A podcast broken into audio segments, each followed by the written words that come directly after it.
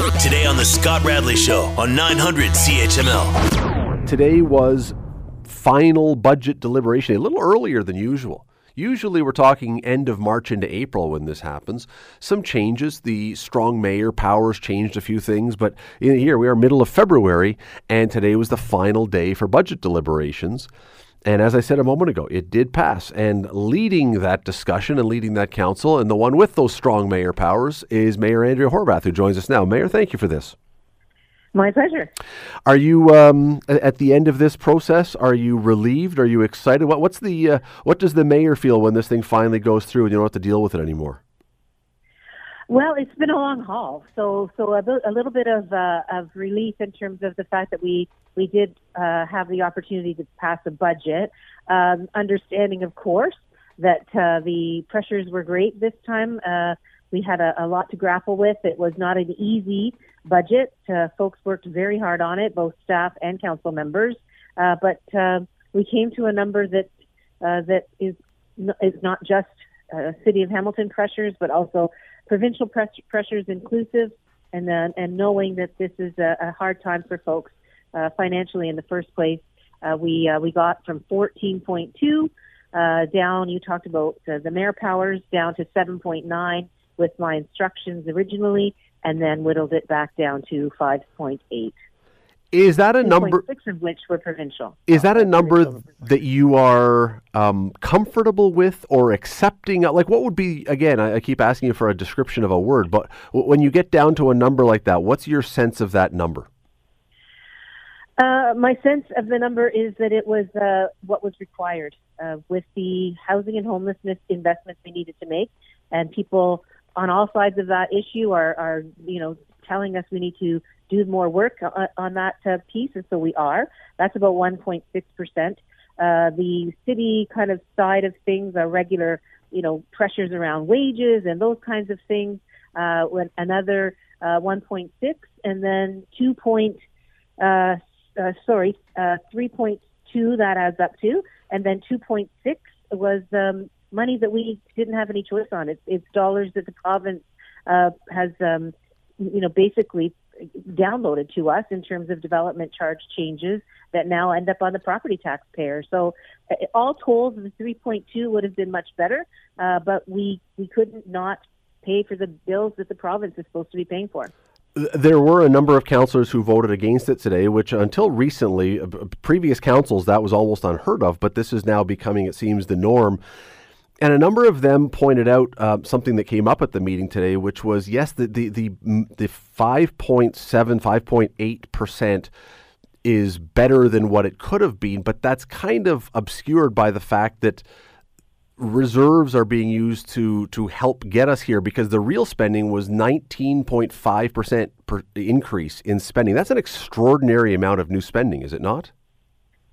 Well, the, the reality is that uh, reserves exist because of budget surpluses in the past. So people know that we can't run a deficit as a city. We also can't run a surplus, and so those reserves are put in place uh, to uh, to help us through exactly the kind of situation we're facing now. Uh, if we if we didn't have the pressures that we have now, we wouldn't have uh, have to utilize that tool. But when I asked the staff to look at that tool, I made it very clear. I don't want to have any impact on our uh, on our uh, rating in, in terms of our uh, AAA rating that we have, uh, and I want to make sure that it's a sustainable uh, situation. In other words, not only are we using some reserves over the next couple of years, but we are also uh, replenishing reserves. And so this is what the finance uh, uh, gurus, if you will, at City Hall uh, feel comfortable with.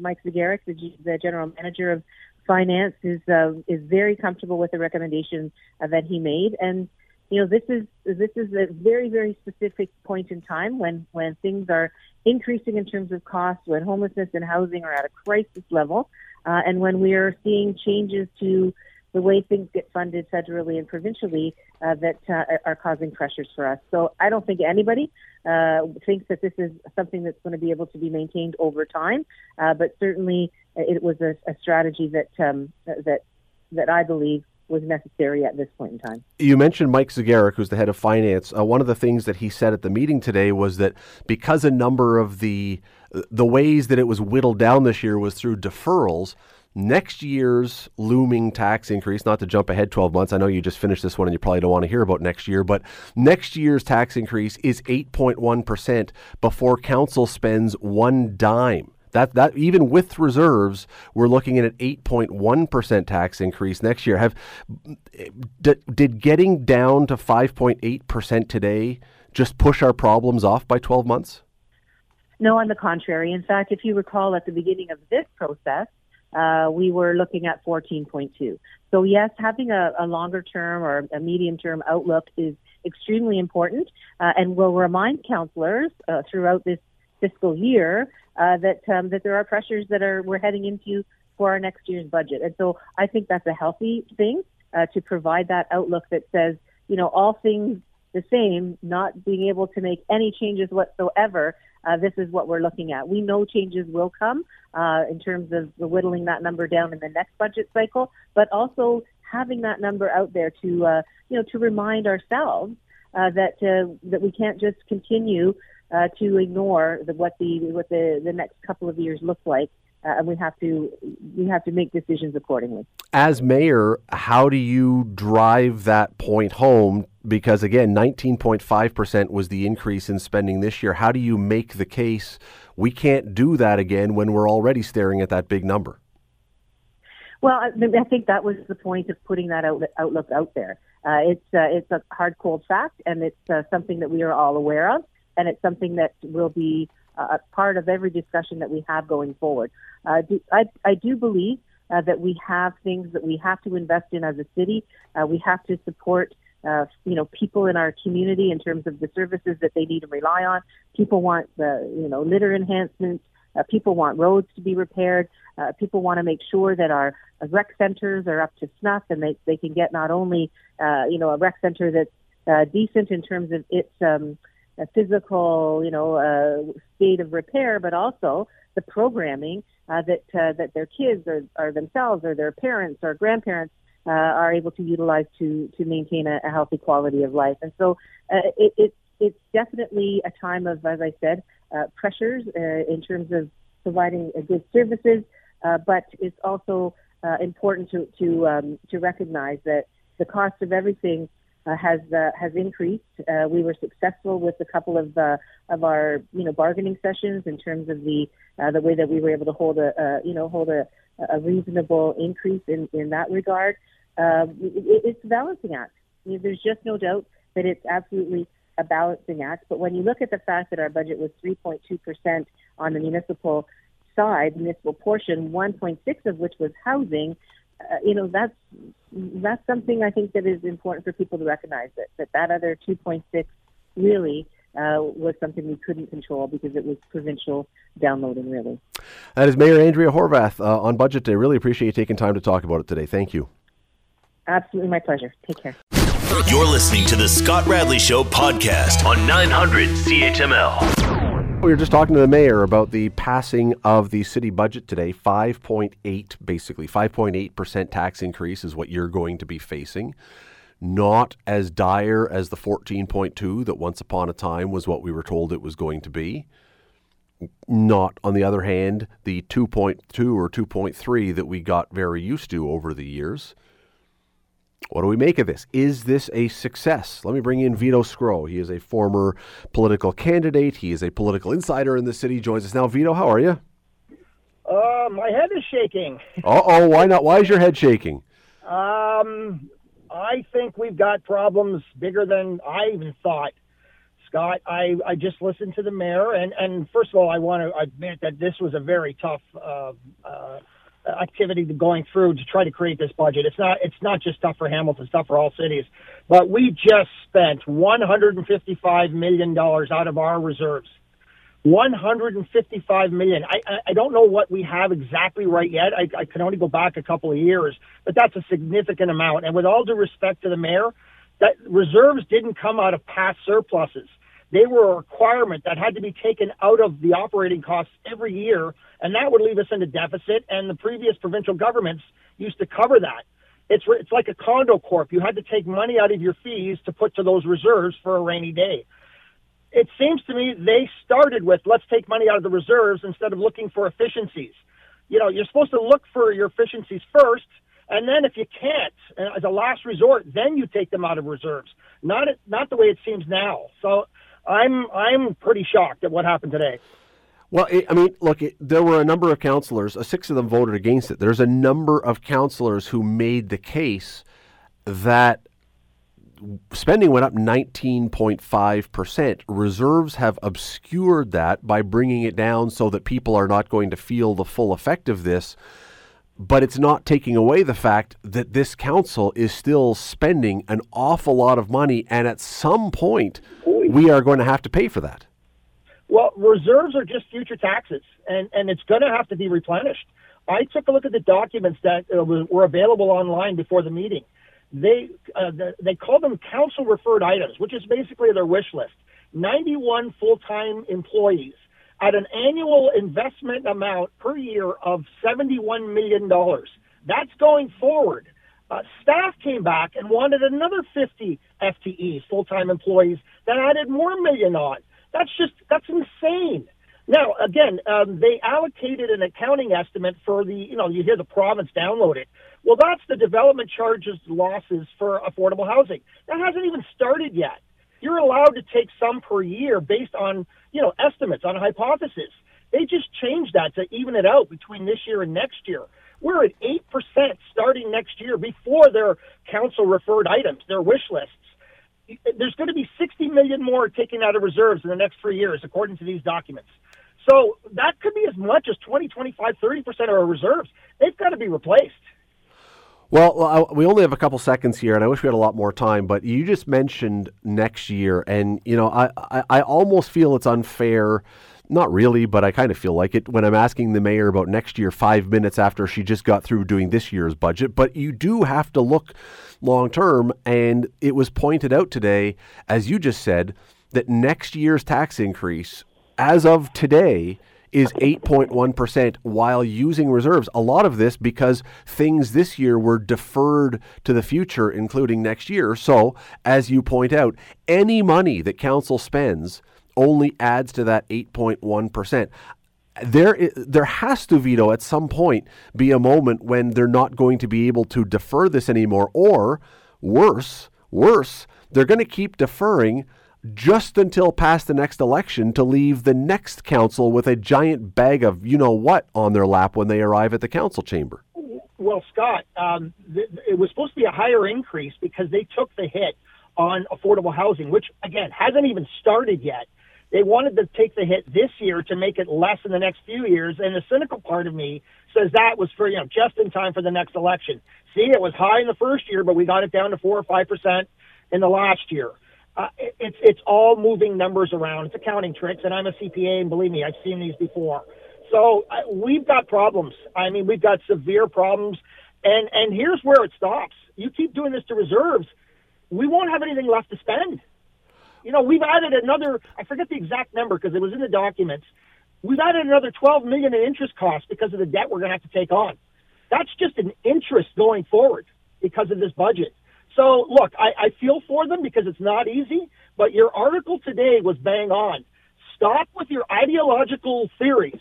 Okay, if you want to take a look at every budget, which I'm for, by the way, every department I would love to see, but don't tell the police uh, services board you've got to stop with your capital projects, but then propose nine hundred thousand to three million on a on a, a concert hall at a church.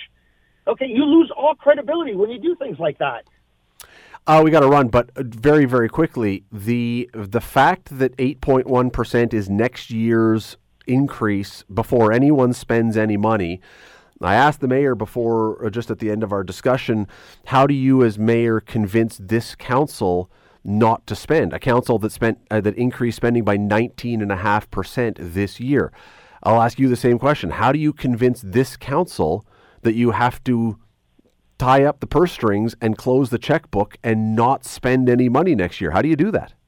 It's not, to, to be fair to the mayor, it's not really going to be her. It's a lot of pressure. And I'm telling you, uh, as we said many times when we've spoken on the radio, a lot of pressures come from the outside. And it did drop something, yes. And it's just deferring it. But I'm telling you, this pressure is going to get even worse. And you're going to be shocked at some counselors how they're going to feel the heat.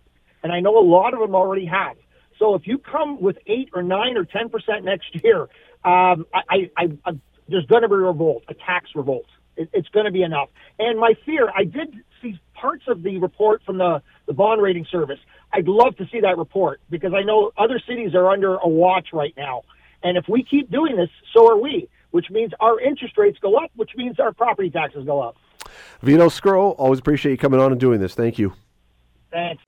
You're listening to the Scott Radley Show podcast on 900 CHML. I'm guessing my next guest is so used to by now getting the East Coast music when he's introduced. Named Tim Powers, chairman of Summa Strategies and managing director of Abacus Data, and an East Coaster. Tim, how are you today? Well, listen, Scott, I'm glad you didn't do what Verbo did to us, you Uh-oh. know, and play eyes to buys and get us all riled up. So thank you for not doing that.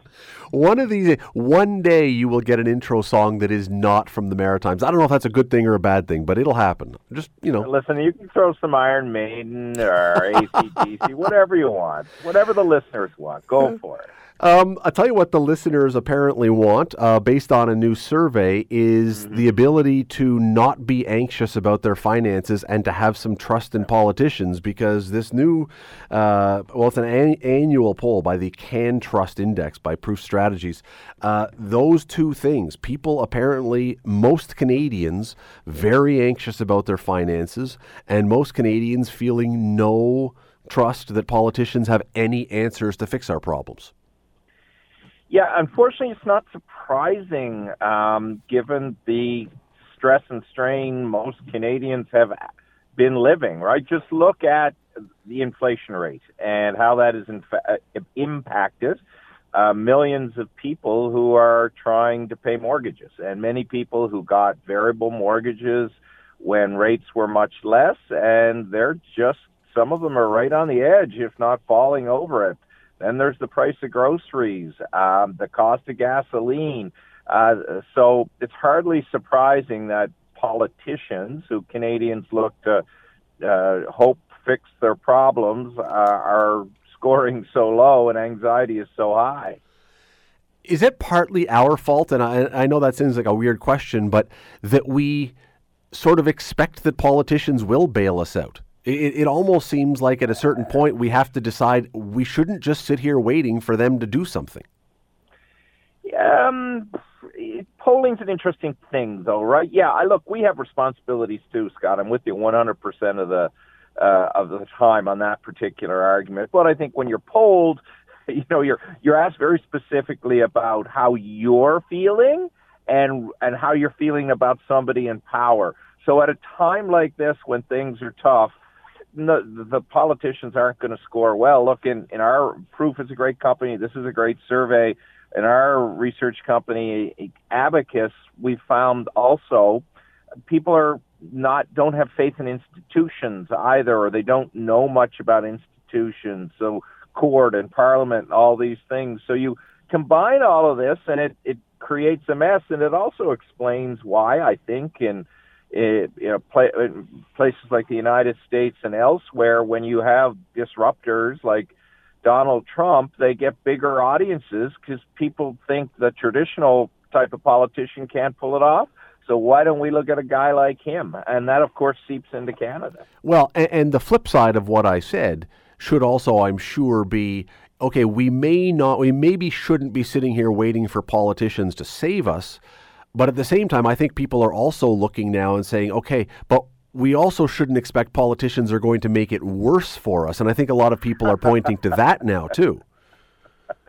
Yeah, for sure. Look, and speaking of politicians, uh, I think if based on the other polls, um, in the polls that look at horse race numbers, you see the, the governing Liberal Party in most of the major national firms uh, who've done polling on this are anywhere from 15 to 19 points behind the conservatives because the liberals specifically are wearing problems that Canadians feel they've brought to them and haven't been able to solve and perhaps have, have aggravated them. And opposition politicians in this country, Pierre Poilievre, great uh, example of that, have, have seized upon that. So, you know, that's also floating about out there.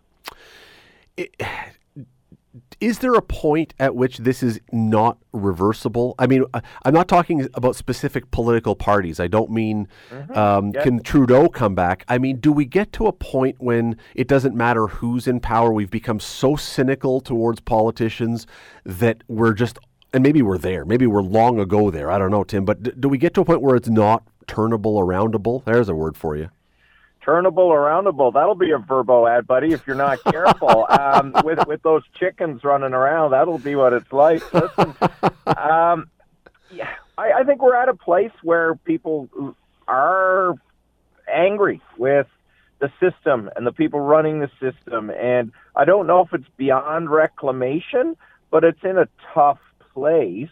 That's why you see so many politicians who are successful right now running against the system, casting themselves as different. I mean, that's not new in politics. You and I can go back hundreds of years and, and point to that. Um, but I think we have we have a, a more sophisticated audience of Canadians who get their information in different places, maybe get certain pockets of information that forms a view, and they're less likely to be impressed by somebody preaching hope and change right now than they were eight years ago, perhaps uh, beyond reclamation is far better than turnable aroundable. Just let me say that. That's why you're paid much more than I am. is uh, so. I do also wonder though if now, if you're a politician now, politicians love to promise solutions. Oh, they yeah. love, but I wonder if now there's a message out here with this poll and others that you're better to really do that whole thing about under promise and over deliver rather than the other way around. Because I think people have gotten wise to that. Yeah, well, and look, a guy who just turned 90, Jean Chrétien, did very well at that. Uh, was a politician for 50 years through various different things, prime minister uh, for over 10, our last long-serving prime minister, uh, just ahead of Harper and all of that. And I think, yeah, it, it is expectation management. But the danger for politicians is seeing that bright, shiny ball and going after it. So if you're the opposition right now, you are saying, oh, I'm going to fix this, and it's all Trudeau's fault. And when I get in, everything will be better. They're not as worried about the circumstances after the fact right now because the bright shiny ball is so close they just want to grab it and run with it. But I've yet to see anybody in current times make an argument that no, no, we you know we got to let our have our expectations down a little bit. We've got to we we we've got to think a little bit more long term and accept some pain. Nobody wants to accept pain, and that's something we all have to learn to deal with, right? Where the instant gratification um, generation, and every if you're if you're not uh, getting that right now, then you're dissatisfied, and that's something politicians and people themselves have to work through. We got to go, but I, it was Ronald Reagan uh, who said something to the effect. I have the quote not exactly right, but you know the, the most f- terrifying words in the English language are "I'm a politician. I'm here to help you." How do you how do you think it would play in an election? If a politician, I don't care what party, said, you know what we're going to do? We're going to do a whole lot less than other politicians have tried to do, but we're going to do it better. Do you think less might work now? The, the line we we used to like in Atlantic Canada is, "I'm from Ottawa. I'm here to help you." They got thrown off the wharf when they said that. um, yeah, maybe. Right now, the mood is if you're going to cut taxes, if you're going to stay out of people's lives, although many people on the right are moving in. Uh, let, let's see, Scott, what the uh, next election brings about people stepping back and saying, I'll get out of your way, I'll do a few things well, but you can do the rest. You might see Poilievre go that direction, uh, and maybe some others too. Tim Powers, chairman of Summa Strategies, managing director of Abacus Data, and wordsmith far better than the host of this show. Thanks for doing this, Tim. Really appreciate it. Take care, buddy. Bye.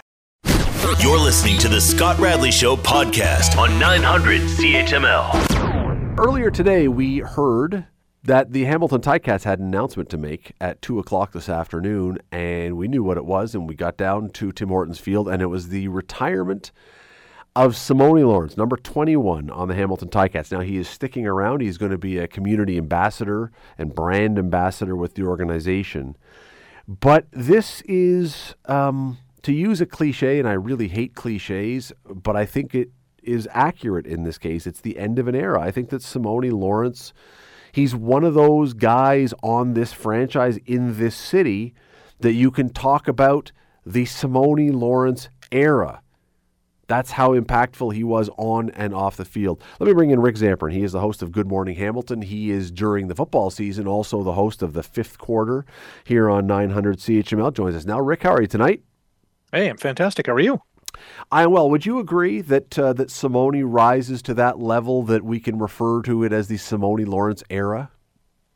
Absolutely. This this era was defined by not only his gregarious nature off the field and his his huge smile, but his tenacity and ferocity on the field, which led him to be this franchise's all-time leading tackler, and that says a lot. Mm, because when you guys. look at the names who are on the list, Rob Hitchcock and Ange Mosca and uh, you, you, go uh, uh, Joe Montford. I mean, you go down. It's a who's who of iconic, not only Hamilton players but Canadian Football League players, and he's right up there with those guys. So for him, for ten years, day in and day out, year in and year out, to be up for most outstanding defensive players, CFL East All Star, CFL All Star every year. Uh, there's no doubt about it. This last decade was the Simoni Lawrence era of of this Ticats franchise. And the, you mentioned his gregarious nature and then how he played on the field. That to me was always such an interesting, um, not conundrum, but uh, oxymoron almost. That a guy who was so effervescent is a good word for him off the field. Mm-hmm.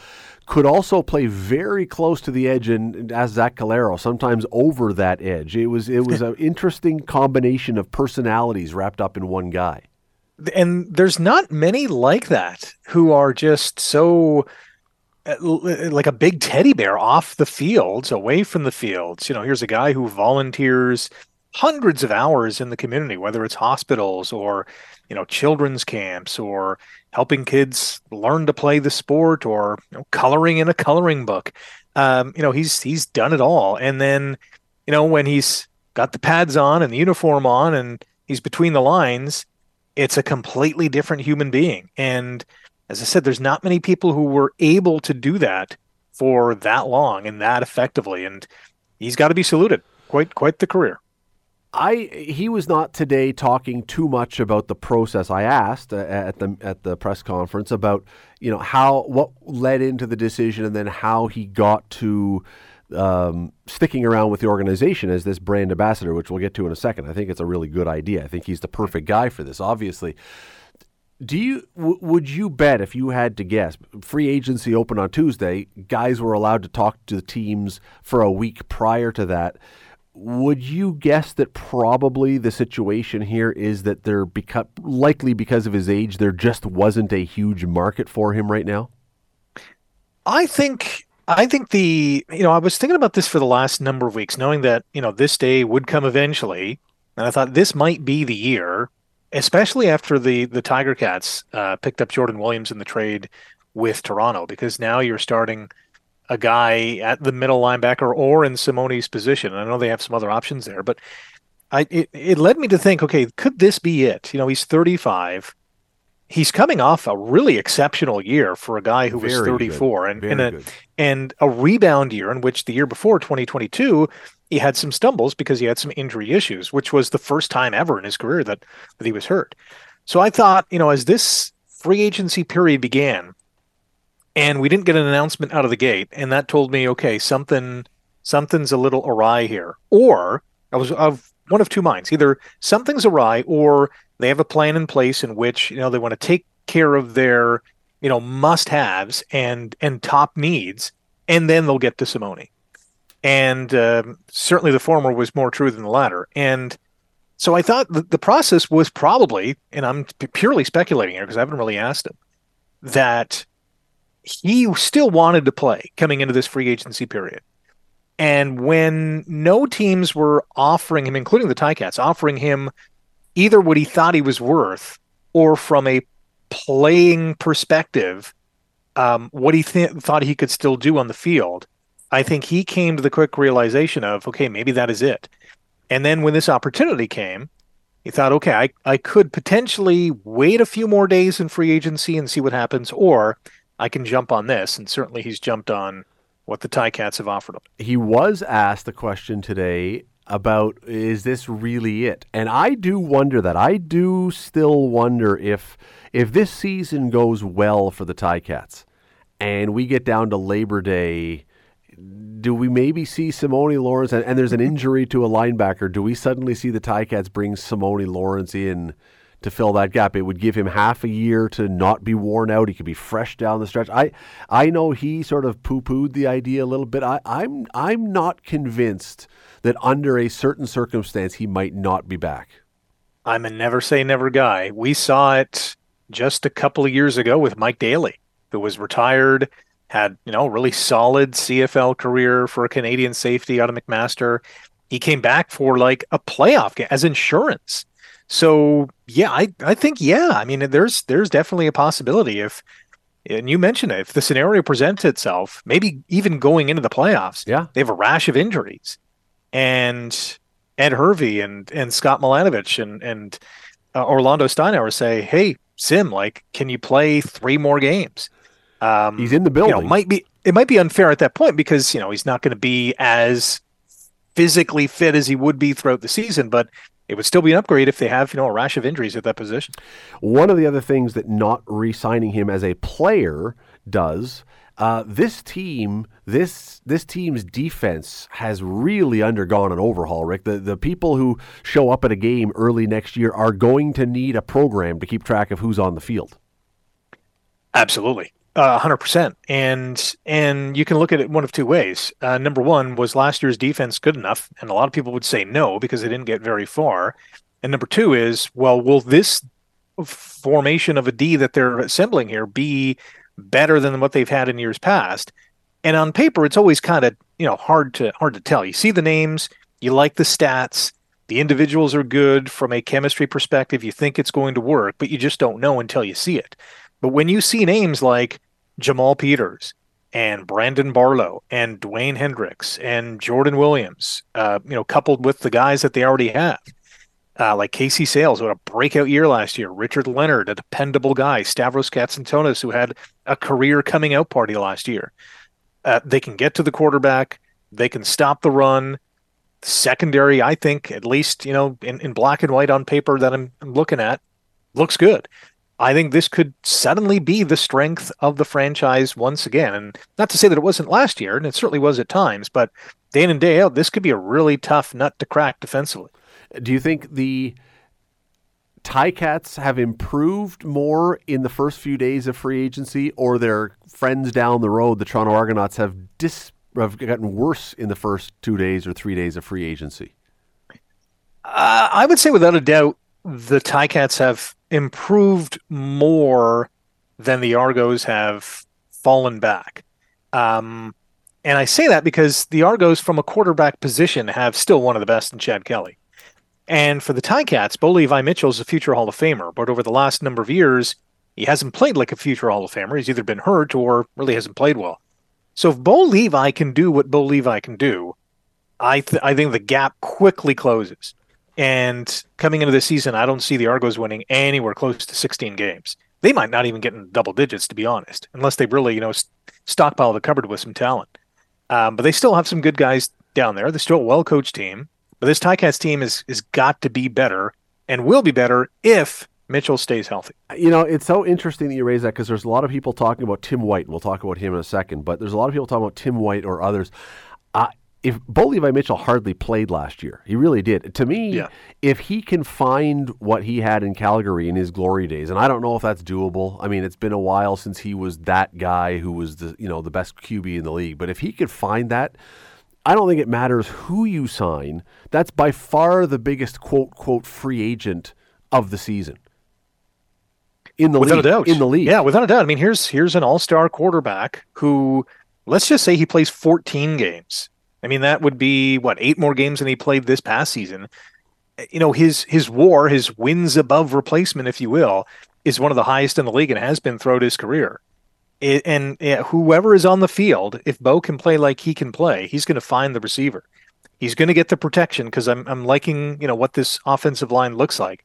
We know what James Butler brings to the table out of the backfield, so I think offensively they're okay. But with Tim White on the field, they're that much better. So it would be a huge loss if he doesn't resign, and it would be a massive gain if he does resign because that's a huge weapon at Bo's disposal.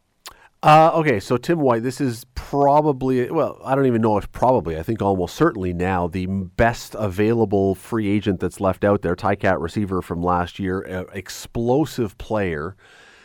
How important is it, do you think, now for the Ticats to get him? Or or is it is he just a player that is you can replace if you go and find? I remember Bob O'Billovich years ago said American receivers are a dime a dozen. Mm-hmm. Um, I'm not sure if we still believe that, but how how much should Ticat fans be biting their nails and hoping Tim White resigns? Well, I will also say that Obi said better is better, and Tim White is better than any other receiver on this team. So whoever adds him will, I think, win the free agency sweepstakes because he is by far and away the best guy uh, still on the list and was the best guy coming into free agency. So the question is, how much is a team willing to pay? Because apparently the Tim White camp is stuck on 300K a season, which would make him the second highest paid non quarterback in the league behind Geno Lewis. And a lot of teams, as you can see, we're already into you know day three. Um, they're not biting on that number. So I think the the Tim White camp is going to have to you know redo their math and maybe come down to 275, maybe 250, whatever that number is. There's going to be a team or a number of teams saying, okay, now that makes sense. And I think the Ticats will be one of those teams. Uh, but only one team is going to get them, and if it is Hamilton, that's that's a huge win. Well, okay, so I, I think for Ticat fans, yeah, you would like to have him on your team, but there's a flip side to this too. If he doesn't come to your team, you really don't want him going to the Alouettes or the Argos go out west or do something like that. But I mean, honestly, uh, this is, and I wrote this earlier this week, but the, the Ticats have one responsibility this offseason. They could not beat Montreal or Toronto last year. I know they want to win a Grey Cup, but you're going to have to beat those teams. You're closing the gap on those teams. If Tim White lands with one of them, it kind of flies exactly in the face of everything you're trying to do, which is to close the gap on those teams. Absolutely. And the last thing I think Ticats fans want to see is is Tim White in double blue. Any any former Ticat mm. in double blue. And, you know, with the receiving corps that Toronto already has and the quarterback that they have, you know, that, that offense is suddenly that much more explosive. So that's probably the worst option for Ticats fans. And Montreal would be a close second. Defending champs, Cody Fajardo would love him on that team. Uh, would replace Austin Mack, who's now in the National Football League. Uh, that would be a great fit for the Owls. But again, does the money make sense? I don't know. You know, Ottawa would be, you know, a great landing spot for White as well. I know they've had their issues at the quarterback position. They ha- they've had for eons ever since Henry Burris retired. But again, they that that would be a huge shot in the arm for the Redblacks. What do you make of? We only have a minute or two left here, but what do you make of? The Montreal Alouettes. And I, that's probably a very unfair and weird question to ask because they won the Grey Cup, so they're obviously pretty good. But they weren't great last year. They got really good at the right time. But I'm not sure if they're really a really good team or if they are an okay team that just happened to catch a flyer. It was one of the more remarkable Grey Cup championship runs I've seen in a long time because here is a team who literally did nothing in free agency other than you know, lose uh, Trevor Harris to Saskatchewan and then say, okay, I guess we're going to sign Cody Fajardo. And, you know, they kind of started out of the gate not so hot. And then mid to late season, like no one could beat them. Their defense was unbelievable and their offense made big plays. And you look at the record, you know, 11 and 7 during the season, but they ended up winning, what was it, their last six, seven, eight games, whatever it was, including the playoffs, and they just steamrolled. So, yeah, they caught lightning in a bottle, and maybe they just found their game. There was some kind of rallying cry at some point of the season to say, okay, we can, you know, we can do this. You know, they pummeled Toronto in Toronto in the East Final, and then, you know, we're we're obviously more than competitive against Winnipeg. They were they were, you know, at, at the end of the day, the better team, the team that capitalized on their chances. So. Yeah, can they do it again? I don't know. I don't. They have the same kind of personnel. Losing Mack is going to hurt. Stanback's gone too. They're, they have a much different team, but I don't know. Jason Maas seems to be pressing the right button, so it's that's going to be one of the more interesting teams coming into this season. Uh, it is, it is, and uh, and as you you mentioned Ottawa, we don't even you know nobody even talks about Ottawa. One of these years, Ottawa is going to shock everyone by being relevant, and I, I mean, it just it's it's in in the conference that generally is less relevant, unfortunately, even though Hamilton is in it. In the conference that's less relevant, they are the least relevant. It seems it's someday it's going to happen. I just I don't know when. I don't know when. But probably in a playoff game against Hamilton is, is when Ottawa will become relevant. That's Murphy's Law, right? That's how that it sounds works. about right. Yeah. Uh, Rick Zamperin, you can catch him tomorrow, 5.30 a.m. if you're up at that time on Good Morning Hamilton uh, until 9 o'clock. And if you're up at any time before 9, tune into 900 CHML here and listen to Rick. Rick, thanks for doing this. You got it anytime. The Scott Radley Show. Weekday evenings from 6 to 8 on 900 CHML. The Scott Radley Show podcast is available on Apple Podcast, Google Podcast, and wherever you get your podcasts. I'm Scott Radley. Thanks again for listening, and do not forget to subscribe to this podcast. It is free. You will never miss an episode, and also be sure you rate us and review us. Whatever you think of us, we'll take it. Thanks for listening.